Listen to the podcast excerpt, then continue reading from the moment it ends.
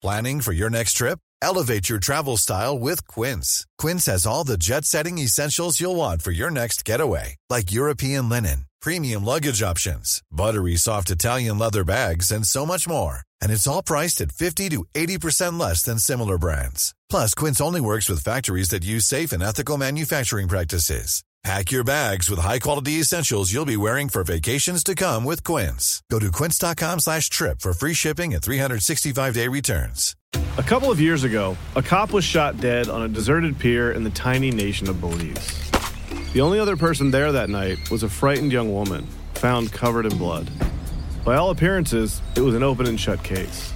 But not in Belize, where this woman was connected to a mysterious billionaire who basically runs the place. Justice will not be served in this case. She's gonna get away with it. Or will she? White Devil, a Campside Media original. Listen wherever you get your podcasts.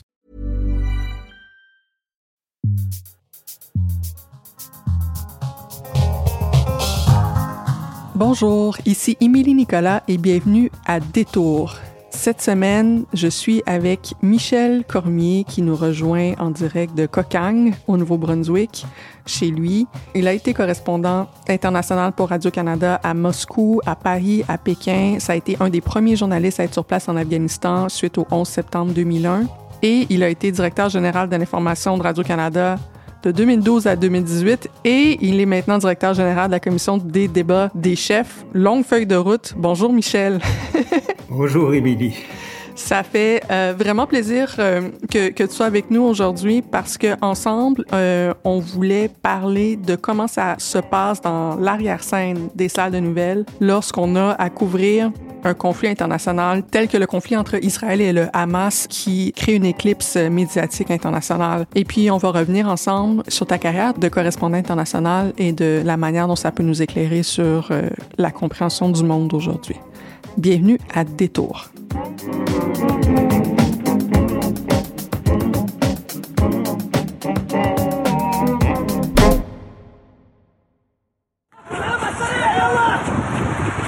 les scènes d'horreur se multiplient. L'enclave palestinienne, d'où le Hamas a lancé son assaut samedi, est jour et nuit. La bande de Gaza, sous blocus depuis 16 ans, est en état de siège. Pas d'électricité, pas de nourriture, pas d'eau, pas de gaz, tout est fermé, déclare le ministre israélien de la Défense, Yoav Galan. Des restrictions qui risquent de se faire sentir dans les hôpitaux qui débordent déjà. Dans le ciel d'Ashkelon, le dôme de fer intercepte une majorité des roquettes tirées depuis la bande de Gaza, mais certaines déjouent les défensives israéliennes. La riposte de l'État hébreu gagne du terrain, mais des combats contre les infiltrés du Hamas continuent. De l'autre côté des murs, les Israéliens, eux aussi, pleurent des membres de leur famille ou des amis. À ce jour, les massacres du Hamas ont fait 1300 morts en Israël.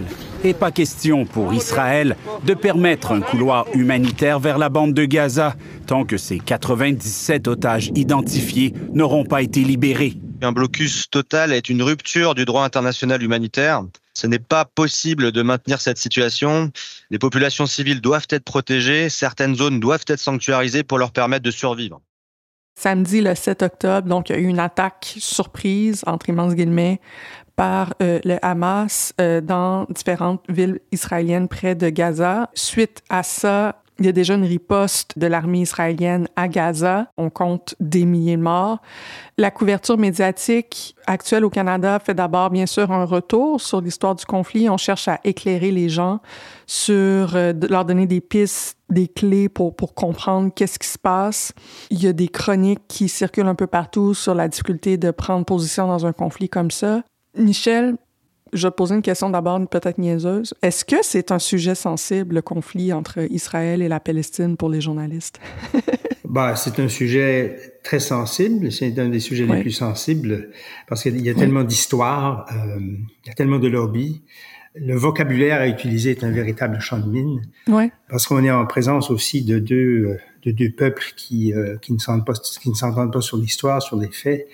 Euh, on a l'impression qu'il n'y a pas beaucoup de, de, positions de négociation possibles, que beaucoup, euh, on parle de convictions même religieuses sur le droit au territoire et tout ça. Donc, donc effectivement, euh, quand on est journaliste et qu'on se retrouve dans ces dans, dans ce territoire-là, notre travail est vu à travers ce prisme-là, par les, les, deux camps souvent.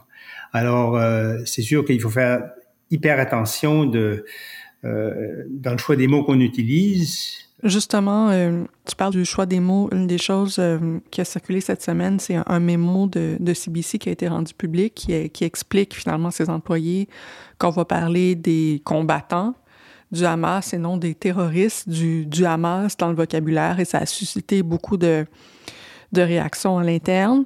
Comment est-ce qu'on fait lorsqu'on est par exemple, directeur d'une salle de nouvelles, comment est-ce qu'on fait pour justement avoir, prendre ces décisions-là sur, sur les mots à utiliser, ne pas utiliser, la manière dont ça va être euh, reçu aussi, tant par le public que par les employés qui souvent ont des identités qui les amènent à prendre de manière très personnelle ce qui se passe ailleurs dans le monde aussi? Tout à fait. Ben, on consulte, on regarde ce, que, ce qui se fait ailleurs aussi.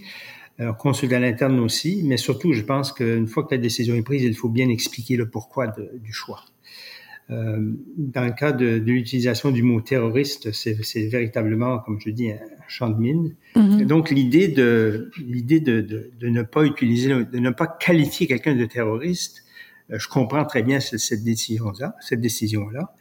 En revanche, et je veux dire, chaque média aura une, un parcours différent. On voit qu'il y a des, des, vues très différentes, il n'y a pas une unanimité là-dedans là non plus. Mais je veux dire, je pense que la meilleure façon de procéder, à mon avis, c'est de décrire les actes sans les qualifier. Mm. Et je veux dire, les gens, les gens euh, tirent les conclusions qu'ils qu veulent. On peut aussi, évidemment, avoir des, des, interviews avec des experts. Il y en a beaucoup en la matière sur les résolutions de l'ONU, quelles, quelles définitions s'appliquent, quelles sont les conventions internationales et quels sont les critères pour, euh, qui s'appliquent à, à, différents genres d'actes. Et à ce moment-là, je pense qu'on on évite de devenir, si on veut, la cible, si on veut, des, des critiques. Mais s'il est certain que c'est vraiment très difficile pour les, les, salles de rédaction de, de naviguer à travers ça. À mon avis, le, le meilleur conseil est vraiment de, de se limiter à décrire les faits et de faire qualifier les actes par d'autres acteurs et d'avoir multiples points de vue là-dessus. Je pense que c'est peut-être la façon la plus prudente, si on veut.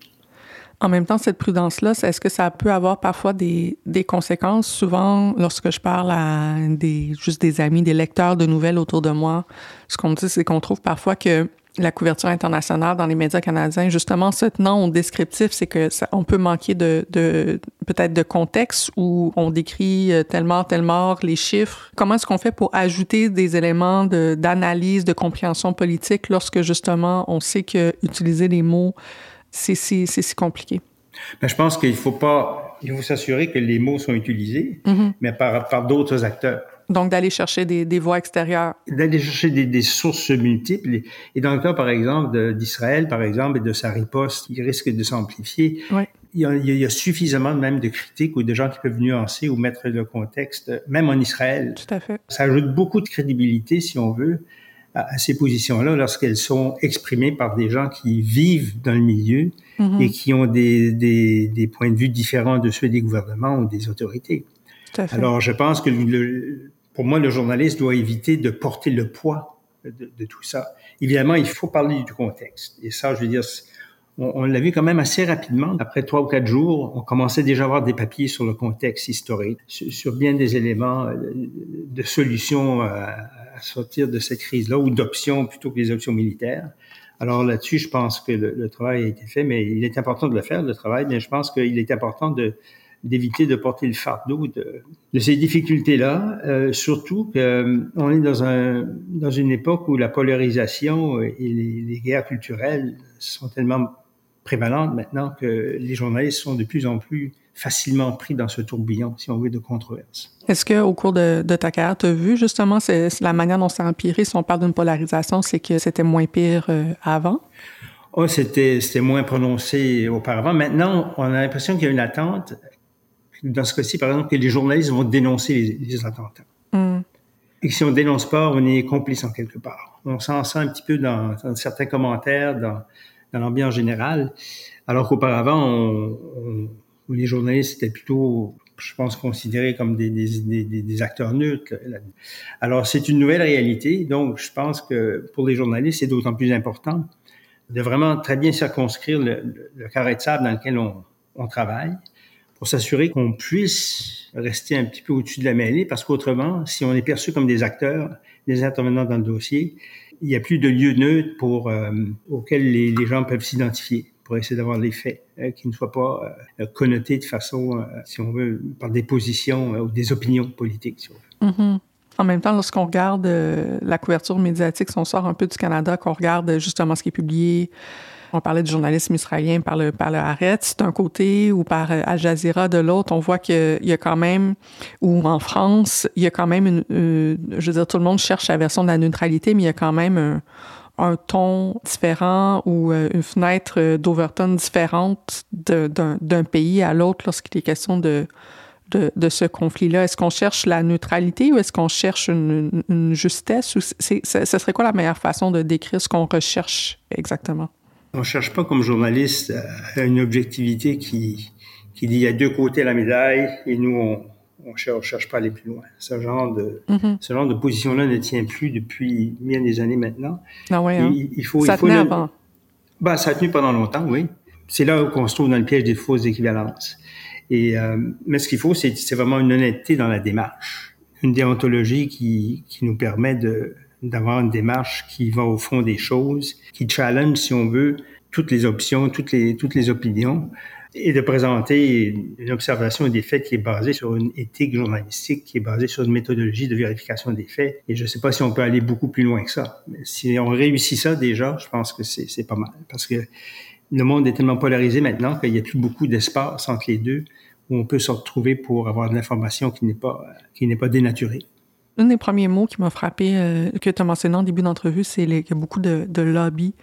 Je sais que c'est très difficile d'écrire ou de faire des reportages sur ces questions-là sans se taper des plaintes du public ou de certaines organisations. Est-ce que le volume de plaintes finit par avoir un, un effet sur, euh, sur la couverture journalistique? Surtout peut-être, je pense à des jeunes journalistes, ça peut avoir un effet à un moment donné de d'intimidation, de, de, d'essayer de, de, parler de certains sujets, puis, tu sais, puis que tu sais que systématiquement, tu vas recevoir des plaintes d'un côté ou de l'autre. Oui, ça c'est rendu généralement vrai, je pense, pour tout journaliste, ouais, hein? indépendamment du sujet, aussitôt qu'il est sensible.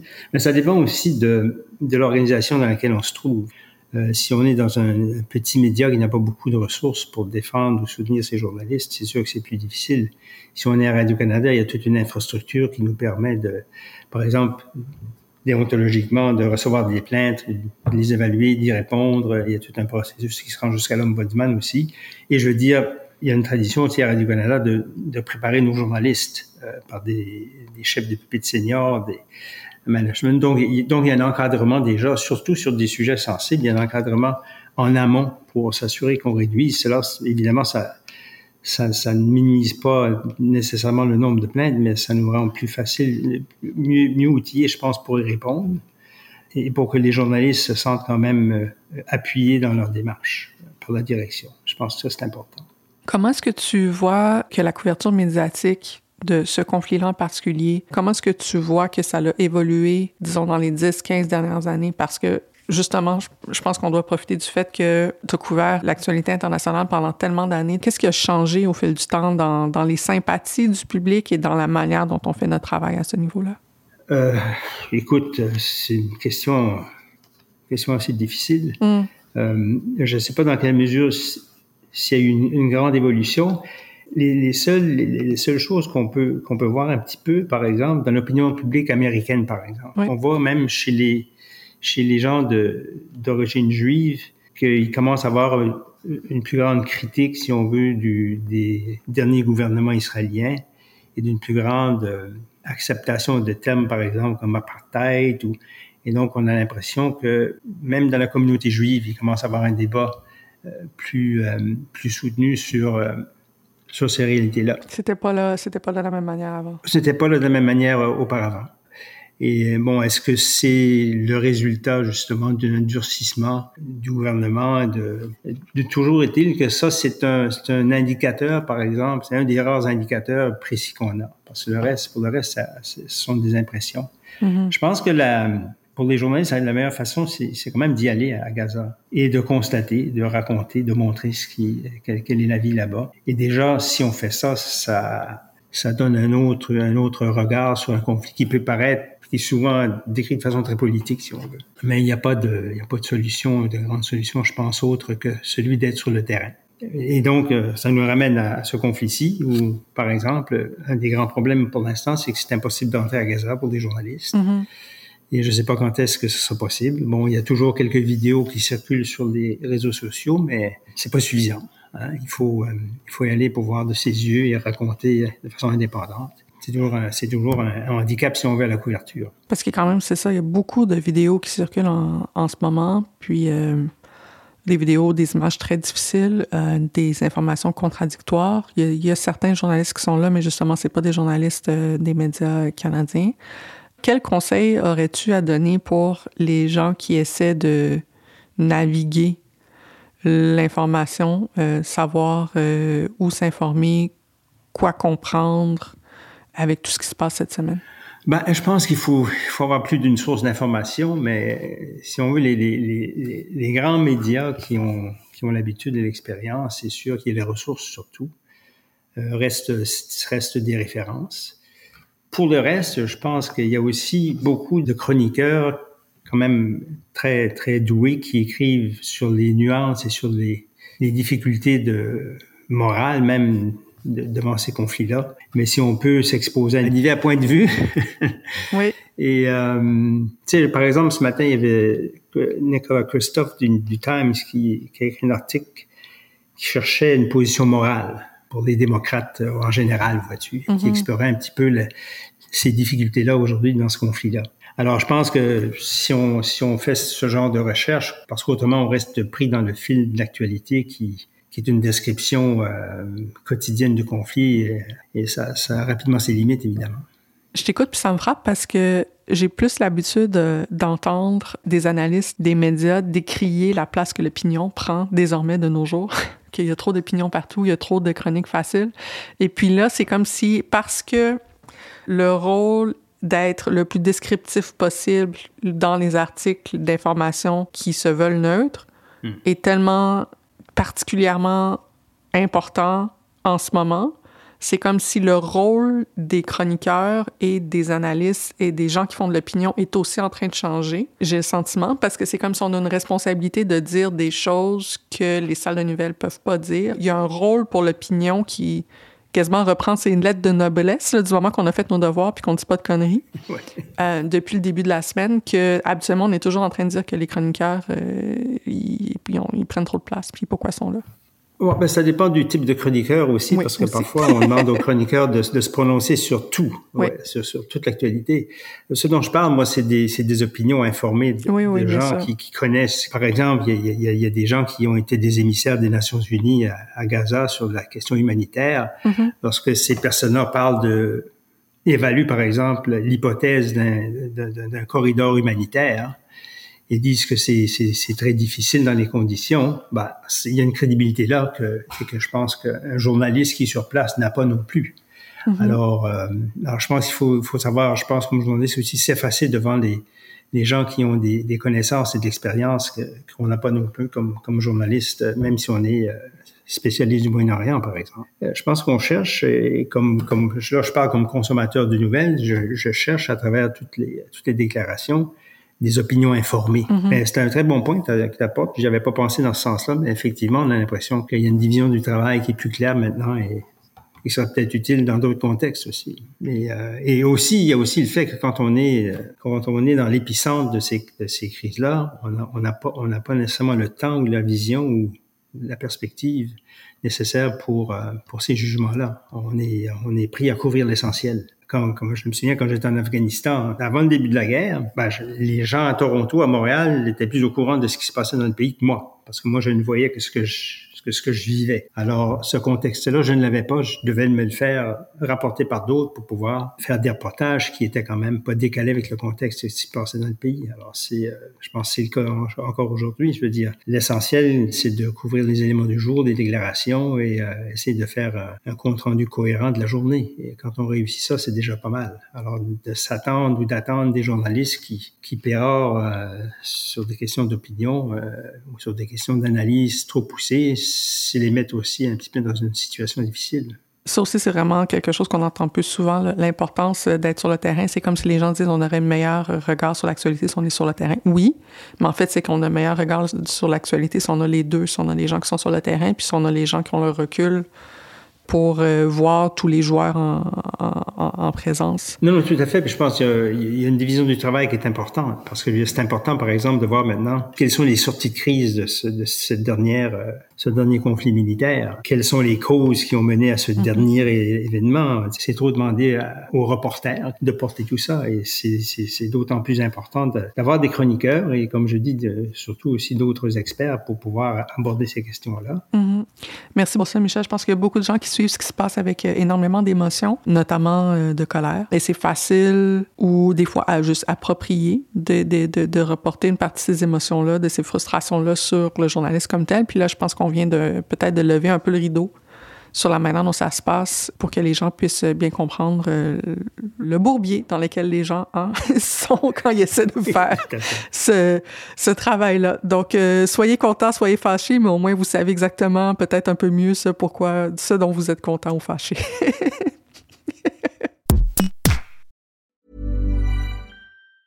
hey, it's Danny Pellegrino from Everything Iconic. Ready to upgrade your style game without blowing your budget? Check out Quince. They've got all the good stuff shirts and polos, activewear, and fine leather goods, all at 50 to 80% less than other high end brands. And the best part? They're all about safe, ethical, and responsible manufacturing. Get that luxury vibe without the luxury price tag. Hit up quince.com slash upgrade for free shipping and 365 day returns on your next order. That's quince.com slash upgrade. Michel, à Détour, on aime toujours prendre un moment entre euh, nos deux segments pour souligner des choses qui ont attiré notre attention cette semaine. Qu'est-ce que tu aimerais qu'on garde en tête? Ben, toujours en lien avec le conflit euh, israélien, je veux dire, il y a le fait que... C'est difficile de penser à autre chose cette semaine, non? Oui, tout à fait. Mais il y a, il y a eu l'effet sur, justement, la succession de Kevin McCarthy comme euh, président de la, de la Chambre de représentants euh, aux États-Unis que, finalement, ça, ça, a forcé les républicains à se trouver un, à se trouver un, nouveau président de, de façon qu'on ne pensait pas possible. Et c'est justement le fait que euh, ils étaient peut-être prêts à, à, à subir l'opprobre si on veut, d'une paralysie budgétaire qui n'aurait pas payé les salaires de certains militaires, mais ils n'étaient pas prêts à subir le problème, si on veut, du fait que s'il n'y avait pas une chambre qui fonctionne, qu'on n'aurait pas pu augmenter l'aide militaire à, Israël. Alors, c'est dire d'une part à quel point la, la question israélienne est encore puissante aux États-Unis au plan politique et à quel point parfois les, ce sont des éléments complètement inattendus qui font bouger les choses. C'est incroyable quand même, hein? que c'est ça qui fait bouger euh, le, Parti républicain en crise. Là. Merci de le souligner parce que justement, je pense que nos yeux sont tellement là-bas qu'on regarde peut-être moins les, conséquences euh, que la politique israélienne a, un gros impact sur, euh, sur la politique américaine. Bien noté, Michel.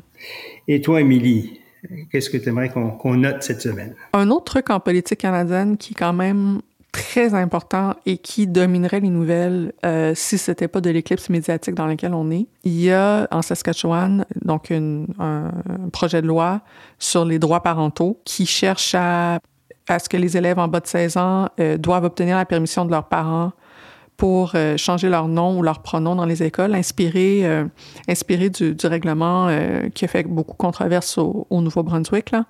eh bien, maintenant, la Saskatchewan a décidé d'aller de l'avant avec euh, l'utilisation de la clause non-obstant pour faire adopter ce projet de loi-là. Essentiellement dire de, tout de suite d'emblée, On veut pas que la Charte des droits et libertés qui protège là, quand même le, le, le droit euh, pour euh, l'expression, euh, l'identité de genre, on veut pas que cette charte-là soit invoquée pour pouvoir challenger cette loi-là. Donc, c'est en train de se passer en ce moment. C'est gros parce que l'utilisation de la clause non-obstant en droit canadien, c'est pas censé être quelque chose comme ça qu'on fait en un claquement de droit, surtout lorsqu'il est question euh, de droits fondamentaux comme ça. Ça me fait penser à la manière dont le Québec a fait la même chose avec la, la loi 21. C'est à ce, c'est à ce niveau-là. Et puis, j'ai l'impression que c'est en train de passer sous le radar. Euh, on en parlait beaucoup au début, en septembre, euh, au début du mois d'octobre. Et puis là, c'est en train de se passer en ce moment. Et puis, c'est passé dans l'éclipse médiatique. Mais je pense que je voulais quand même le souligner parce que euh, les droits des enfants trans et non-binaires prennent pas de briques. Bien noté. Michel, tu as été à Moscou, à Kaboul, un peu partout en Afghanistan, à Paris, à Beijing. Il y a tellement de manières dont on pourrait aborder ta carrière, mais j'ai envie peut-être d'ouvrir en te citant toi-même dans une entrevue que tu as fait avec l'Université Carleton il y a quelques années, en revenant sur ton travail en Afghanistan, où tu dis Je me suis rendu compte que nous arrivons avec nos caméras pour piétiner la vie des gens et partir ensuite, mais ces gens-là, ils sont coincés là. Je me souviens d'un projet des Nations Unies qui formait des femmes à la radio à Kaboul. Certaines de ces femmes ont finalement été tuées pour avoir parlé en public. Cela soulève le dilemme de l'implication étrangère dans des sociétés étrangères, même si elle est bien intentionnée. Puis je trouvais, je trouvais que c'était une citation d'entrevue qui était tellement forte parce que ça parle de, disons, des angoisses existentielles de bien des correspondants internationaux dans l'impact qu'ils ont, la manière dont on doit travailler tellement rapidement dans ce genre de contexte-là, l'impact dont la prise de parole avec des journalistes peut avoir sur des personnes qui sont dans des dictatures et tout. Pourquoi d'abord cet intérêt-là pour la correspondance internationale de ta part? Quelle importance tu vois à, ce métier-là, dans ce contexte-là, justement? Ben, merci de souligner parce que ça a été un moment, un des moments qui, qui, m'ont défini comme journaliste, je pense. Ah ouais, hein? J'ai pas encore résolu tout, euh, tous les questionnements que ça, que ça soulève, mais je veux dire, au départ, moi, c'était pour voir le monde, pour comprendre, pour... Euh, c'est ça qu'on veut faire comme journaliste.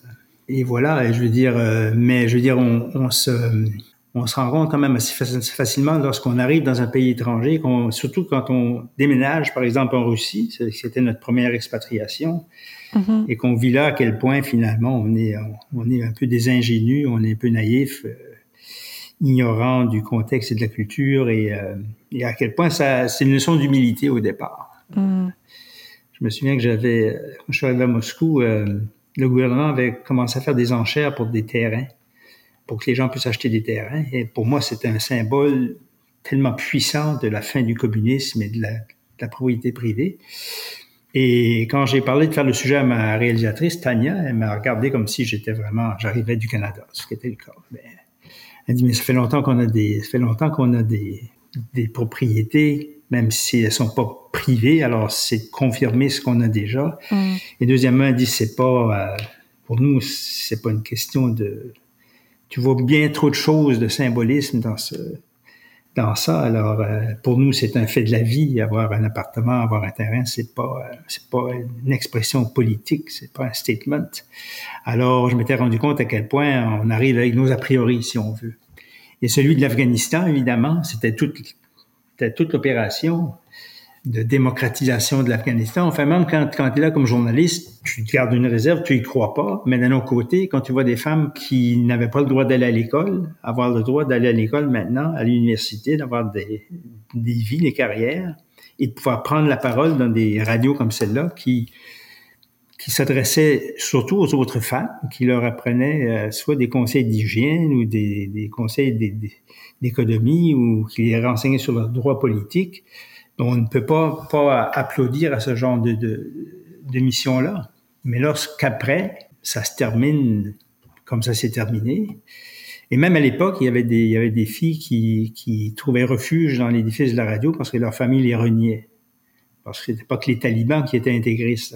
Hein. On s'entend que l'islam, l'islam conservateur était très fort même chez les gens qui s'opposaient aux talibans, surtout dans les villages. Alors, ces, ces jeunes filles-là avaient quand même un courage inouï de prendre la parole et souvent on subissait les, on subissait les, les conséquences et même on perdait la vie. Et c'était pas toujours les, dans des attentats par les talibans. Parfois, c'était carrément les, euh, des gens de leur famille qui les assassinaient parce qu'ils faisaient honte au code d'honneur de la famille.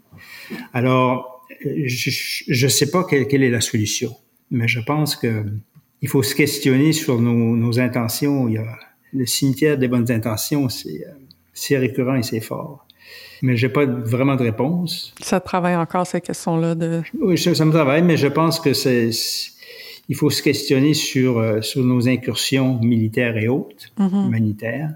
Et même, comme je dis, même si on connaît ces choses-là quand, quand, on est sur le terrain et qu'on en parle à gauche, à droite, ou enfin de façon dans les reportages pour montrer qu'on qu'il y a des bémols à ces, ces activités-là, ben, d'un côté, lorsque ça se termine comme ça, on est un peu démuni, puis on n'a pas de réponse. Non, puis on continue à pas avoir de réponse sur l'Afghanistan en, particulier. C'est peut-être le, cas le plus... Euh, le, un, des cas les plus, les, les, les, plus intenses, disons, dans les dernières années en, termes d'échecs euh, d'intervention occidentale à l'étranger, parce que tu fais tellement de, de, de contextes différents, une chose qu'on entend aussi beaucoup depuis, le, par exemple, le début du, euh, conflit en Ukraine, euh, c'est une réflexion sur quel est le degré d'empathie que reçoivent certaines des victimes de la guerre plus que d'autres, certaines des victimes de conflits plus que d'autres. Est-ce que lorsque on est dans des conflits où les gens physiquement ressemblent au public canadien, il y a plus d'intérêt? Est-ce que comme correspondant à l'étranger dans, sur différents continents, tu as vu ce, ce, degré-là d'intérêt du public canadien varier en fonction de là où tu es, de ce dont tu parles?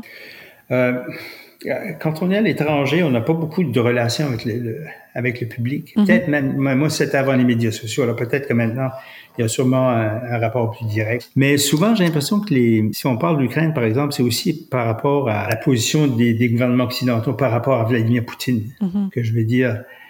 Si, s'il y, a un effet direct, par exemple, sur la relation du, du pays avec le, le, pays agresseur, si on veut, qu'il y a plus d'intérêt, finalement. Euh, c'est sûr que des conflits, euh, par exemple au Yémen, c'est très loin de, c'est très loin des préoccupations canadiennes. Possiblement parce que c'est, c'est, c'est, c'est, au Moyen-Orient, c'est pas des gens qu'on, connaît, on n'y est pas allé souvent, c'est pas familier.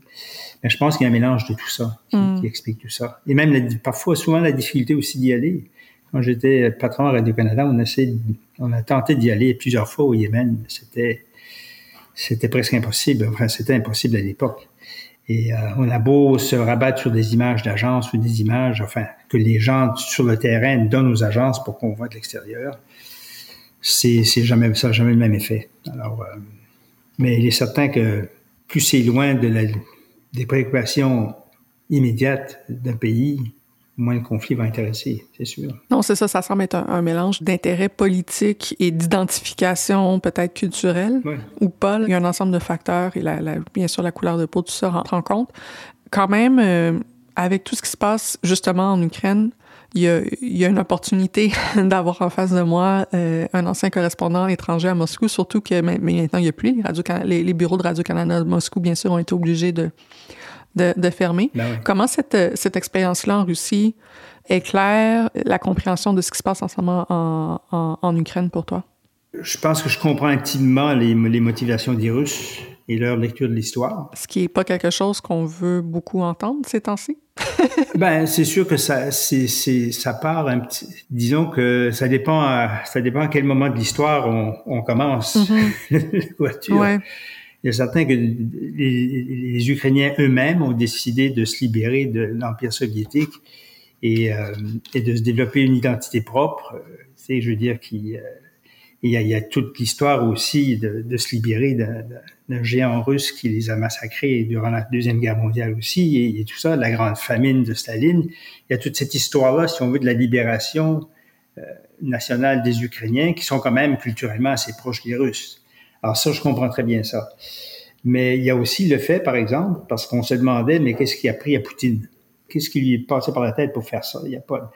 Mais je pense qu'on comprend mal ici la, la version de l'histoire des Russes parce que Kiev, c'est le siège de la fondation de la Russie et de l'Église orthodoxe. S'il y a un, un, lieu fondamental pour la Russie, c'est Kiev. même plus que Moscou, c'était avant Moscou. Alors, il y a, tout ce folklore-là, il y a toute, toute cette histoire-là aussi qui, qui habite les Russes depuis longtemps, depuis très longtemps. Mm. Et je veux dire, euh, c'est pas c'est pas la première guerre qui, qui, qui, est au sujet de la Crimée, du fait que les Russes euh, territoire-là. Alors donc, euh, si le fait d'avoir été à Moscou m'a appris quelque chose, il y a ça. Le deuxième deuxième facteur, c'est que l'incompétence de l'armée russe, qu'on a toujours imaginé ici comme une grande armée, euh, puissante, organisée, disciplinée, alors que lorsqu'on passe quelques années en Russie, on se rend bien compte que c'est un de corruption, de, de désorganisation stratégique et haute. Et euh, c'est pas surprenant. Moi, j'étais pas surpris que les Russes, euh, lorsqu'ils ont pas réussi à prendre Kiev dans les deux, deux, deux premières semaines, qu'ils ont dû battre en retraite parce qu'ils n'avaient pas prévu les chaînes d'approvisionnement de leurs soldats.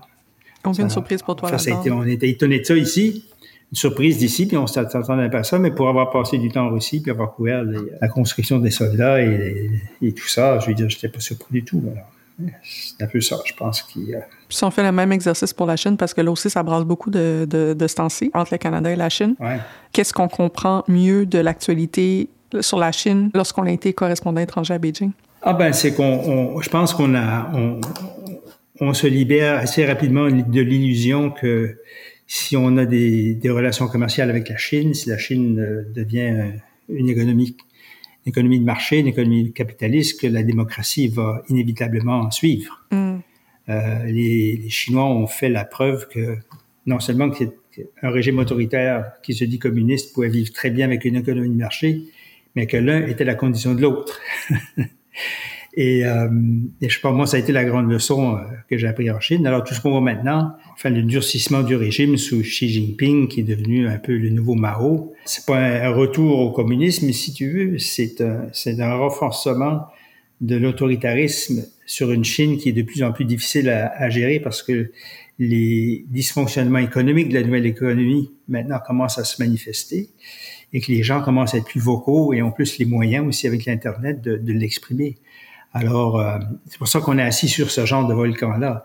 Alors, les, si on veut, les, les problèmes diplomatiques du Canada avec la Chine sont un peu un facteur de ça. C'est le débordement un petit peu des problèmes internes en Chine euh, que le gouvernement a de la difficulté à, gérer, à tout contrôler. Et on se retrouve finalement les victimes un peu collatérales de ces, euh, ces problèmes internes chinois. Il faut pas y voir une offensive contre le Canada pour d'autres raisons que le fait que la Chine est insécure. Euh, on commence à, contester un petit peu son, expansion économique, militaire, diplomatique, culturelle un peu partout. On est pris dans ce, dans, ce tourbillon-là, si on veut, mais on n'en est pas les cibles euh, principales. Quand je t'écoute, euh, J'entends des choses euh, tant sur la Russie que sur la Chine qu'on a très peu entendu ces derniers mois, ces dernières années euh, dans nos médias. Puis je fais juste réfléchir au fait que les correspondants étrangers de carrière euh, sont des animaux en voie d'extinction dans nos médias et qu'il y a quelque chose qui se perd là, visiblement, parce que ça fait ça fait du bien à entendre. À, entendre.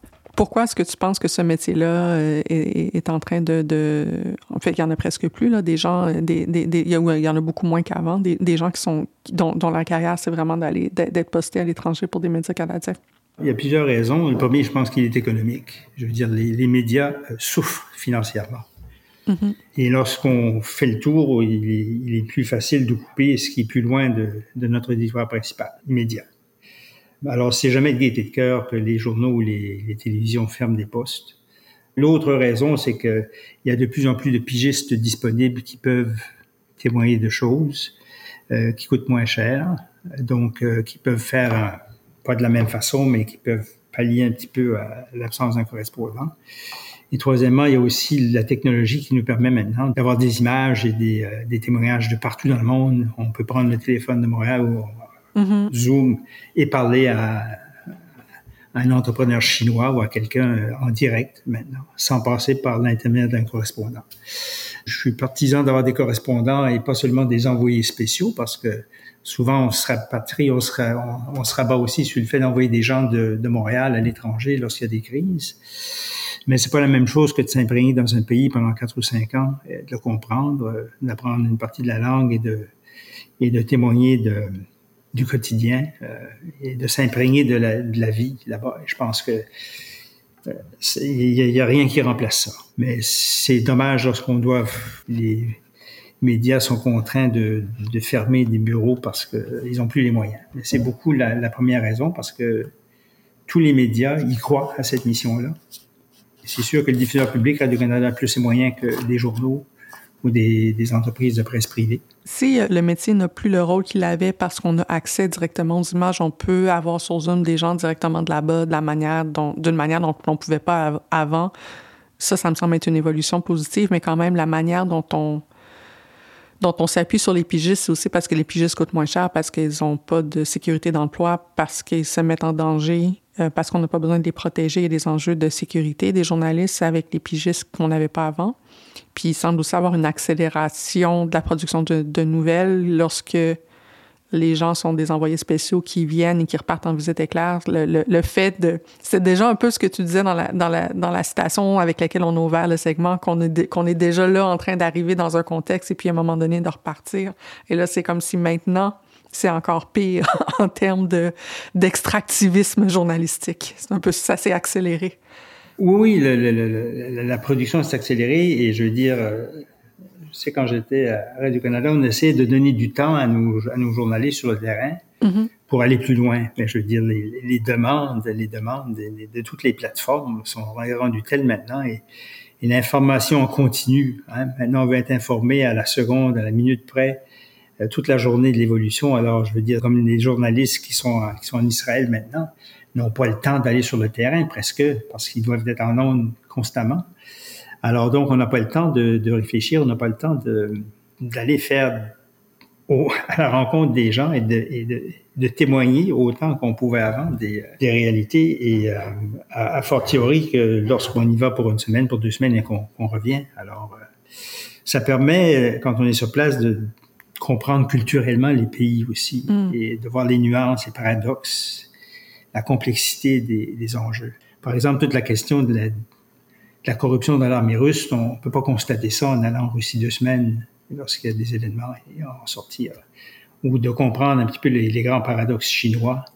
Euh, c'est sûr que de, comprendre que les Chinois ne réclament pas la démocratie avec un grand D, mais réclament surtout des, droits citoyens, comme le droit à de l'eau potable, à des écoles, à du travail, et que la construction d'une société civile comme ça pourra peut-être un jour mener à un régime démocratique, mais que il faut pas mettre la charrue devant les bœufs parce que nous, on s'attend à ce que la Chine se démocratise pour pouvoir développer une société civile.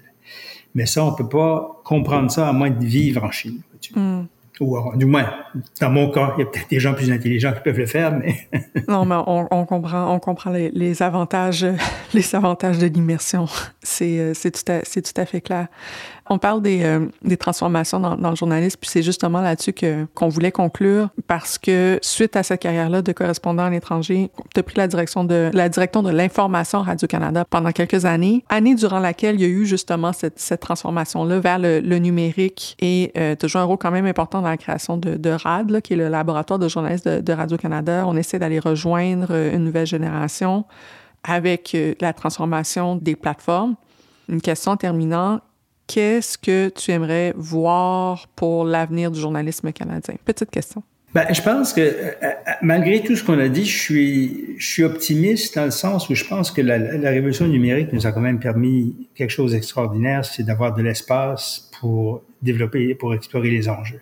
C'est un peu contradictoire avec aussi les, demandes incessantes du numérique. En même temps, lorsqu'on a le temps, puis on le voit par exemple dans la plupart des, des, des médias et Radio-Canada aussi, qu'on a, on a le temps maintenant d'écrire de longs papiers pour aller vraiment au fond des enjeux. Mm. On n'est pas pris à toujours euh, comprimé en deux minutes et demie ou en une minute et demie à la radio pour, ou à la télévision. Alors ça, ça, ça c'est très bon. Il y a de l'espace, si on veut. C'est illimité sur, sur le web. Mais je pense que et là, j'ai beaucoup de sympathie pour, euh, pour mes, anciens collègues patrons qui essayent de faire fonctionner leurs leur médias parce que le premier grand défi vraiment est économique pour la plupart des, médias. Mais il y a des pistes quand même, et ça, je, je pense que ça, ça peut être porteur et c'est peut-être une des clés de la survie des médias. Il faut vraiment euh, changer le rapport avec nos auditoires. Il faut impliquer davantage les auditoires dans, dans l'agenda de l'information. Il y a des projets aux États-Unis qui sont fascinants où, par exemple, et surtout dans des médias locaux, où on, rassemble les citoyens pour leur demander quelles sont vos priorités, de quel sujet voudriez-vous qu'on parle. Et à partir de ce moment-là, si on veut, on établit un lien, une relation avec le citoyen qui est beaucoup, qui est très organique, si tu veux, et les gens, les gens se, réapproprient, si on veut, cette relation avec les médias. Et l'autre chose, c'est de parler beaucoup plus aussi de, c'est de les laisser un petit peu l'information continue pour faire du journalisme du journalisme de solution et du journalisme plus constructif. Mm. Parce qu'on est très bon à, à, décrire les problèmes, mais ça, ça a un effet de démotivation sur des, sur des auditoires, sur des gens. En prenant la, la, la crise climatique, si on fait simplement parler de réchauffement et des, des catastrophes et des ouragans et des, des, des, incendies, les gens, à un moment donné, ils débranchent. Mm. Il y a un mouvement de journalisme constructif, de journalisme de solution, qui dit pour chaque problème qu'on évoque, il faut explorer les solutions. Pas arriver, pas imposer une, autre idée d'une solution comme journaliste, mais explorer, en collaboration souvent avec les auditoires, des pistes de solutions pour qu'il y ait au moins un débat démocratique, euh, que ce soit au niveau local ou national, sur les options possibles aux problèmes qu'on vit. Et ça, je pense que le journalisme, si on veut que c'était toujours donner le, le rôle de définir l'agenda public, maintenant doit être plus, euh, avoir un peu plus d'humilité et avoir une relation beaucoup plus développée, plus riche, plus à deux sens, si on veut, avec, euh, ses lecteurs et ses auditeurs, pour les amener à participer, si on veut, à l'amélioration de certaines choses. Pour Noël, c'est ce que je voudrais.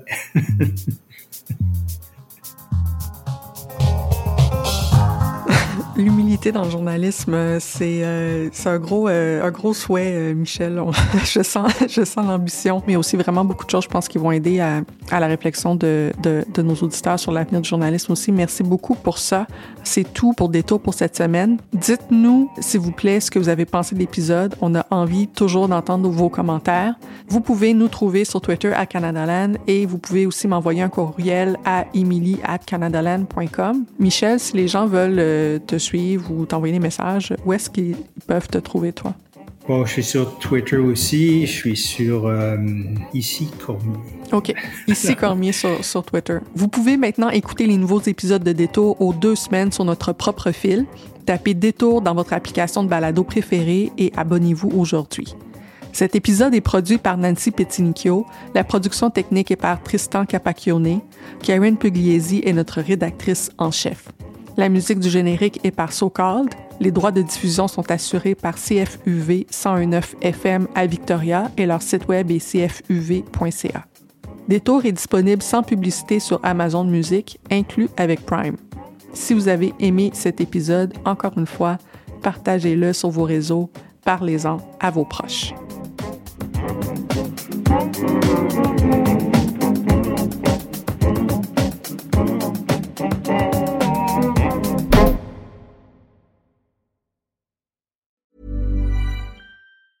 Hey, it's Danny Pellegrino from Everything Iconic. Ready to upgrade your style game without blowing your budget? Check out Quince. They've got all the good stuff shirts and polos, activewear, and fine leather goods, all at 50 to 80% less than other high end brands. And the best part? They're all about safe, ethical, and responsible manufacturing. Get that luxury vibe without the luxury price tag. Hit up quince.com slash upgrade for free shipping and 365 day returns on your next order. That's quince.com slash upgrade. Hi, I'm Daniel, founder of Pretty Litter. Did you know cats tend to hide symptoms of sickness and pain? I learned this the hard way after losing my cat, Gingy. So I created Pretty Litter, a health monitoring litter that helps detect early signs of illness by changing colors, saving you money and potentially your cat's life. Pretty Litter is veterinarian developed, and it's the easiest way to keep tabs on your fur baby's health right at home. Go to prettylitter.com and use code ACAST for 20% off your first order and a free cat toy. Terms and conditions apply. See site for details.